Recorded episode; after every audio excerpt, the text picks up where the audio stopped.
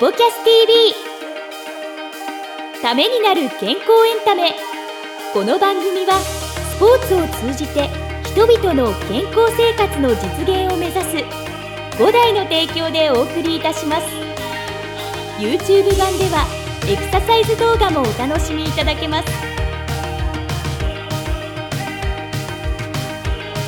こんにちは早川です。石崎裕太です。スポキャス TV、えーこの番組は YouTube、ポッドキャスト各プラットフォームにお届けしています、えーチャンネル登録番組のフォローよろしくお願いします。お願いします。さあ今一瞬スポキャス TV という名前が出てこなくてですね。もうこれ怒られそうなんですけど。いや、そういう時ありますよ。はい。スポキャス TV やってるのが当たり前すぎてですね、はい。思考停止することがあるんですけども、うんうん。最近石崎さん思考停止したことはいや、あの、全然あります、あります。あの、普通に目の前にはいよく会う人の名前が出てこなかったりとか。大丈夫ですか？僕の名前出てますか？あ、それはね、はい時々忘れてた。あ、違う。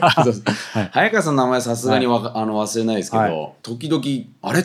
ってなる時ありますね。そそういう時はうまくごまかすんですか？ごまかすっていうかね、まあね、名前を呼ばなきゃいけないシーンって、あそうかそうですね。少ないっちゃ少ないんですけど、ありますよ。まあ、例えばですけど、あの、はい。テニスコーチのあるあるなんかは、はい。もうテニスコーチってすごいんですよ。担当してるお客様って、はい。200人から250人ぐらいは一人で受け持ってるんで、そんななんですか？いるんです、いるんですよ。あの、はい。まあ、うちの場合はですよ、うん。本当にあの、おかげさまでたくさんのお客様来ていただいてるので、まあ、一人のコーチはそれぐらい自分の担当がいるわけなんですよ。はい。はい。で、そうすると、毎週一回うん、必ず顔を合わせて一緒にレッスンやってて、もう何年もお付き合いされてる方なんですけど、はい。お名前呼びながら、はい。あの、レッスンしたりするんですけど、うん。早川さんっていうのがうん、急に出てこなくなっちゃう現象とかあったりするんですよ。やっぱりあるんですね。ありますありますあります。はい。はい10分ぐらい過ぎると、ふっと、あの、また降りてくる。えはいあ、えっ、と、早川さんだったって。うんうんうん でもこれは本当に、あの、あるあるなんですよね。やっぱりあの思い出さなくてもある意味脳や心がちょっと思考停止してても、うんやっぱ体を動かしてると思い出すってこともありそうじゃないですか。ると思いますね、うんうんうんやっぱり、そういった記憶力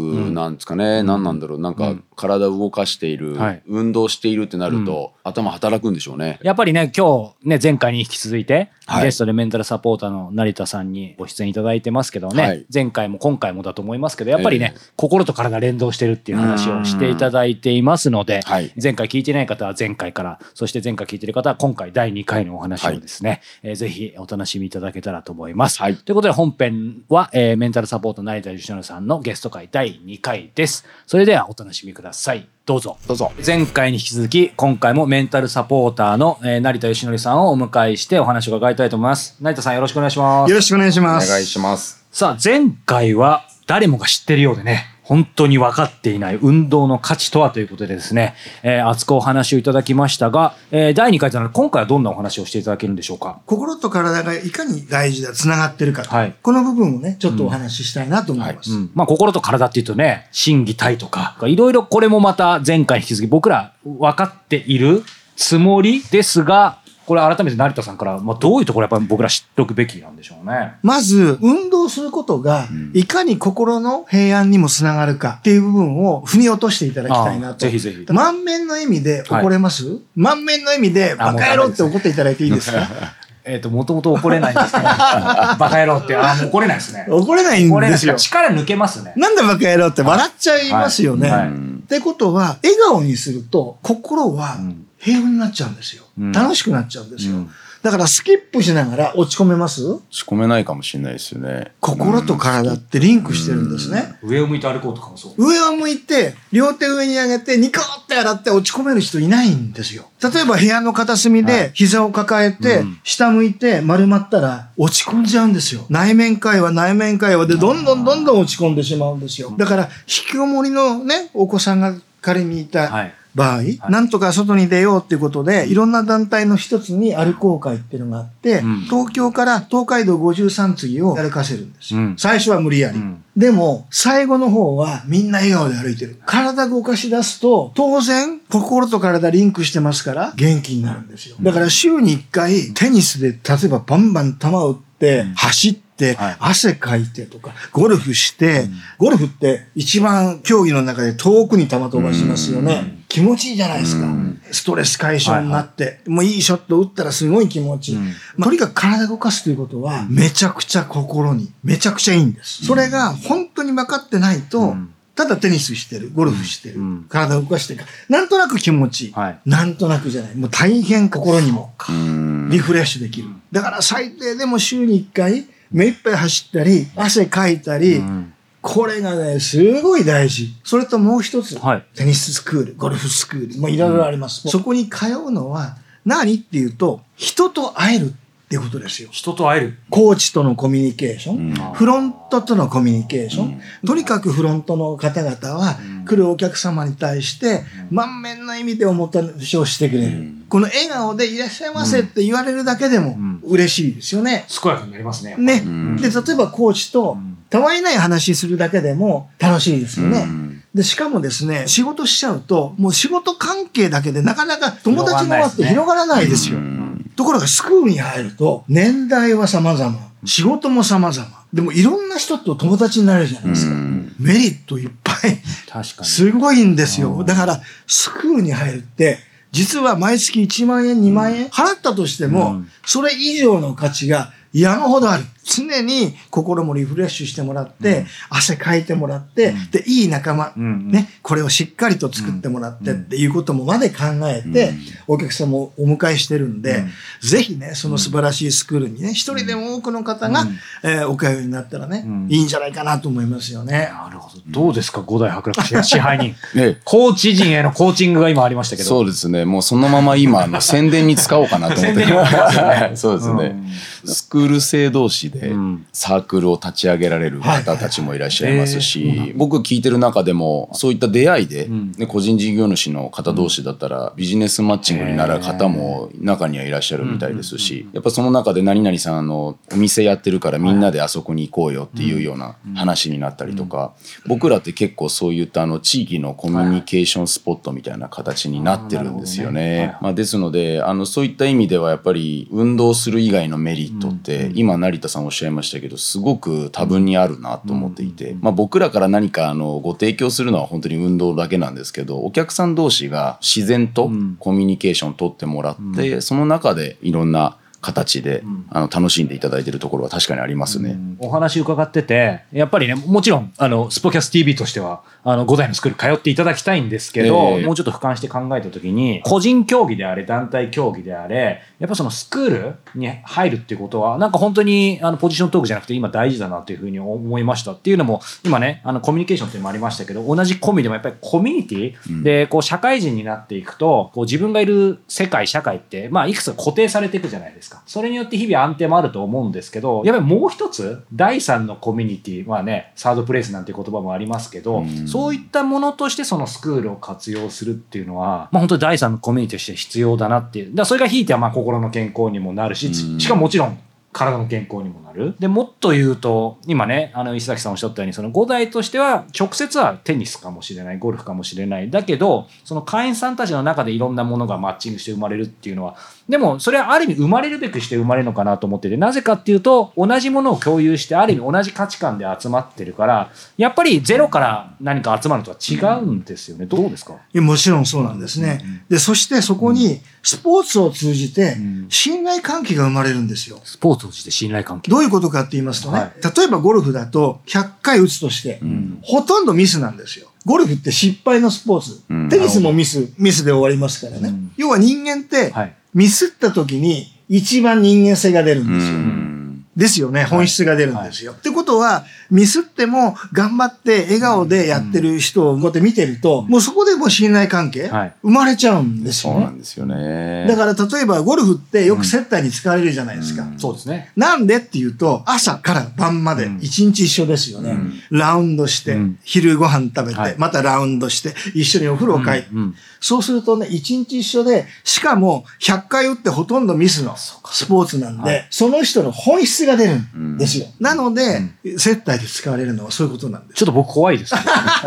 実は。だからミスった時に、うん笑顔で、んもう前向きに、ん楽しくラウンドする人もいれば、ミスると、んもう急にね、自分が機嫌悪くなると周りの空気悪くしちゃったり、まあいろんな方いらっしゃいますよね。ただ、一緒にスポーツするってことは、実はいろんな意味で信頼関係も生まれる。だからね、このスポーツをね、もう週に一回、そのスクールに通うってことは、出会いがある、体も動かせる、心もリフレッシュできる。これお、お金じゃ買えられない価値なんです。うん。人生で一番大切なのは何ってよく言われるんですけど、実は人生って8割は人間関係で決まるって言われてるんですよ。うん。新たなコミュニティうん。に、ができるっていうのは、スポーツスクール最高なんです。ある程度年重ねてね、いろいろ固定化されていく中で、新たに作るってなかなか難しいですもんね、スクール以外だと。そうです。ん。だからテニススクールで入りながら、うん。ゴルフスクールも入っちゃったりね、もういろんな形で人脈広がっていくわけですよ。うん。いろんな年代の違う友達ができるわけですよね。うん。で、スポーツの世界って、うん。その仕事と関係なく、はい要は利害関係なくね、うんえー信頼関係できるわけです。そうですねこれね、かけがえのないね、人生のね、うん大切な友ができる可能性がどんどん高まるんですよ。これこのまま CM にしたいですね。いやいや、本当に。いや、本当にそう。本当にそうなんですよ本。当にそうですよね。ねえまああの本当に今ね言っていただいて本当にありがたいんですけど、その子供のうん。その習い事の中でも今多岐にわたってるんですけど、まあ、子供ってなるとサッカーもあるし野球もあるし、うん。はい。テニスもあってっていうところで、大人になるとうん。スクールってどんどん少なくなってるんですよ。ですね。大人のサッカースクールってあんまない草サッカーチームは探せば回る。そうですよね大人のサッカースクールはない。ないんですよね。ですので、あと野球スクールっていうのもなかったりして、まああったとしても、その、やっぱりサークル活動ですね。習い事のスクールっていうところで言うと、テニスとゴルフっていうのはやっぱり二つは大人の習い事としてやっぱ大きいんですよ大きいね。ですよね。なんか世の中見てても他の習い事ってなんだろうってなったら、まあいあのスポーツっていうくくりで言うとないですし、あんま成り立ってない産業なんですよね。でその中で言うとテニススクールってもう特に日本独特の文化なんですよね。テニススクールっていう海外にもあるんですけど、基本的にはあのグループレッスンっていう概念ってなくて、マンツーマン違うんですねマンツーマンですよね。うんもう個人レッスン個ですよね。人レッスンって下手したら他の人と会わないってことですね。そうなんですよ。まあ、そそうか。んまあ、海外の方との価値観っていうのもあったりするんですけど、日本っていうのはそういったグループレッスンっていう一つのコートの中に10人近く集まって一緒にスポーツするっていう、そういったところのコミュニティができるっていうのは僕はあのある意味日本の価値なのかなってぐらいすごい価値なんですよ。でも今お話伺ってて思ったら正直、まあ以前からね、二人からあのゴルフもいろいろ誘っていただいたりもしてながら、あのやっぱり人格見られるっていうのでね、ちょっとに 逃げてた僕がいるんですけど、でも今お話伺って、やっぱりまたやっとすみません、腑に腑に落ちました。テニス、ゴルフってまさにね、紳士淑女のスポーツとかの最たるもんだと思うんですけど、やっぱり大人になってそういうスクールに入ることで、さっきの人格見られて怖いなって一瞬思ったんですけど、それ裏返しで、そういうとこに入ることによって、マナーとか、コミュニケーション術とか、またレベルの高い人と接することで自分を磨いていったりとか、まあそれも広い意味で心の健康というか、そうなんですよ本当いいことというか、もう数えきれないことありいや、ますね。いいことだらけなんです。だから、なんかね、毎日が楽しくないとか、日々何か刺激がないっていう人は、とにかくスクールに通ってほしい。もう絶対それで、もういろいろもう楽しくなると思いますよ。いろんな出会いがあるし、体を動かすし、汗かくし、もう最高ですよ。もうこう石崎さんは、うんほら、僕らからすると、もう一番誰よりも体を動かしてますよね。自分のレッスンもあるぐらいだから。うんですけど、それ自体で言いづらい部分もあるかもしれないですけど、仕事じゃないですか。はいだとすると、体を動かして心も動いて、それだけでストレス解消になってるんでしょうかそれが別でやっぱり体を動かしたいなみたいな、むむしろもう体はいいやみたいな、どんな感じなのかなまあ、あの、僕も、あの、ずっと、なんていうんでしょう、幼い頃からテニスをずっとやってきた生活してきて、ストイックに何かを求めるっていうのは、もう、あの、自分の中では満足いったというか、で、その中で、どちらかというと、僕らの場合って、みんなコーチたちもそうなんですけど、うん。自分の運動っていう考え方、まあ、うん。もちろん動くんで汗もかきますし、はい。どちらかというと、お客さんが楽しんでくれたっていう結果っていうか、うん。そういったものを見たときに、あの、僕らはやっぱり心の健康をもらえますよね。あうん。提供している側なので、はい。うん。楽しんでもらって、わーって、あの、皆さんが、あの、わちゃわちゃワイワイして、そういった姿とか、笑顔になってる姿を見て、また、あ、頑張れるなって、うん次のレッスンも頑張ろうっていう。うんで、またなんかおまけに、それでありがとうなんか言われちゃったら、僕もいろんな今まで仕事してきたんですけど、そういったことってあんまりないなって思ってますね。まあ、まさにその目の前でお客さんに感謝されるというか。まさにでも、そのコーチたちっていうのは素晴らしい仕事ですよね。そうですね。今はね、心の時代。はい。心と体の時代ってね、健康の時代になってきましたよね。えね昔はね、物を作れば売れた時代。ん今度は技術革新の時代。んで、今はもう何でもあるし、うんもう技術術はもうこれ以上ね、まあいろいろチャット GPT とかね。出てきてますけど、どこまで行くのっていう、うん。まあまさに人間の心の時代に入ってきてるわけですよ。だからそのえスポーツスクールっていう事業っていうのは実はこれからすごい大事な事業。うん。ですからそのコーチ陣がそれをちゃんと自覚してうん。来るお客様に対して、本当に自分のね、こう健康に関するいろんなノウハウをね、うん。えースクールの中でお伝えしてほしいし、うん。もう最高の仕事ですよね。そうですね。ですからもう胸張ってね、うん。えーコーチ陣たち、フロント陣たち、関わる方、うん。もうまさにスポーツ産業、産業ってのはすごい大事なんで、うんやってほしいですし、うん。お客様にはね、うん。とにかく1レッスンでも多く、もうとにかく体を動かす機会をね、うん。増やしていただければなと。うん人脈も体も全てがプラスになりますよってことですね。はいと。いうことでね、はいえーお話いただきました。また次回もですね、はいさんに、えー引き続きお話を伺いたいと思います。ということで今日もありがとうございました。ありがとうございましたありがと。うございました。さあ、エンディングのお時間ですが、はい。前回ね、心を健やかにする物事ということでですね、えーシンウェルシンまさにあウェルシン。はいはい驚きの戦これいいですよは本当に。スポンサードをしていただいてるわけではありませんが、はい。僕も結構長年使ってるものがあって、ええ。石崎裕太さんにお勧めしてなかったんですけど、えー、何ですか？これ流れる頃はですね、うん。まあ7月某日だと思うんですけど、まあね、梅雨どうだろうな、開けてるか開けてないかぐらいの、うん。ね、早ければ開けてる可能性ありますけど、うん。でも湿気はまだまだあるじゃないですか。はいはいはい。まあそんな暑い季節、湿気のある季節って、まあ暑さ対策もありますけど、え蒸れるじゃないですか。そしてもっと言うと、蒸れるとやっぱり匂いえはい。気になるじゃないうんですか。うんうん。で、まあね、いろいろデオドラントスプレーだったり、はいえー制汗剤だったり、いろいろありますけど、はいまあ個人的にはやっぱり靴、靴、大丈夫ですか？靴臭くないですか？どうだろう、テニスシューズなんかは相当汗かいてるんで、そうですようね。ん、大丈夫かなと思いますよ。ね。いや、なんか石崎さんのことが今、靴って言ってくれて、いや、僕大丈夫ですよ。なんか独特のソール入れてんですよ、みたいにあったんいですけど。やいやいや、なんかあんまりうん。正直靴の自分の匂いがやばいって思ったことはないんですけど、それは自分の主観であって、うん人からどう思われてるかっていうのはあんまり感じたことなかったなっていう。じゃあいい機会ですね。ええまあ、2児のパパとしてもね。そうですよねパパ、靴臭いみたいな。年齢も年齢ですからね。はい。ちょっと言われたらやっぱ何だかショック受けますからね。まあそうですよね。はい、今日推したいのはですね、はい靴の消臭パウダーを紹介したいなと思うんですけど、へーはいえーグランズレメディというですね、はいまあ、消臭の粉です。紹介したいんですけど、このグランズレメディっていうのはですね、ニュージーランドで生まれた靴足の消臭剤でですね、はいえーこの天然成分の純白パウダーが、はいえーまあ簡単に言うと靴のソールに入れとくんですよ。えーでそれ入れとくと、まあ、石崎さんにはちょっとホームページ見ていただいてますけど、えーまあ、本当に靴に白い粉をね、はい。あの、振って、ええ。えーこれ靴だけじゃなくて、例えばスポーツ用具、手袋とか、いろんな防具なんかにも、ほら、例えば剣道の、あーなるほど臭くなるじゃないですか。まあ、うんそういうものも含めてですね、これを使うと、匂いが、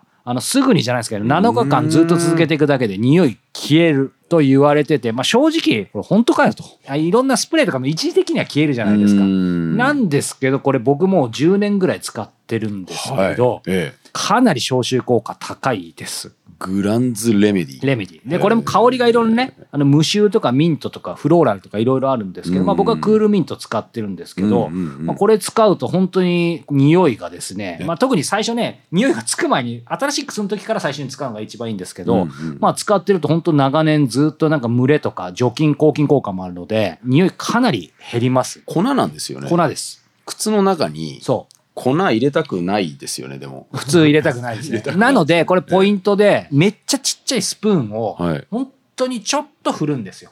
ああ、そうなんですだからそれうんかなり入れちゃうと、おっしゃる通り、もうそれまたどっか土足で入ってそんな大量じゃないんそうです大量じゃないです。でそれを何日か続けることによって、足の靴下の匂いなんかも、まあ、消しながら、靴自体がもともとのちょっと除菌しながら、もう匂いがつきにくくなるみたいな。なるほどですねそうそう。なので、あの、まあ、実際靴を乾燥させるのも大事ですけど、はいはいはいまあそれとセットで、それはすごいっすね。振りかけること。ただ、石崎さん、鋭いです。ちょっと入れても、結論から言うと、ちょっと靴下とかにつきます。ね、そうですよね。そう。つくので、うん僕もよくうちの奥さんに、あの、ちょっと玄関粉ついてるよみたいにあるので、靴を脱いで入るときには少し注意が必要かもしれません。ただし、まあ、匂いとのトレードオフなので、うんまあ、その辺は塩梅あると思いますし、そうそうそうそう。ただ、まあ、本当に、特に自分だけじゃなくてね、例えばお子さんいらっしゃる方とかも、子供ほど意外と、こう、ほら、水に濡れまくってたりとか、まあ、それはまず乾かす必要あると思いますけどうん、結構匂いに無頓着で、僕も、あの、部活サッカーとかやってる時まあ、正直スパイク臭かったので、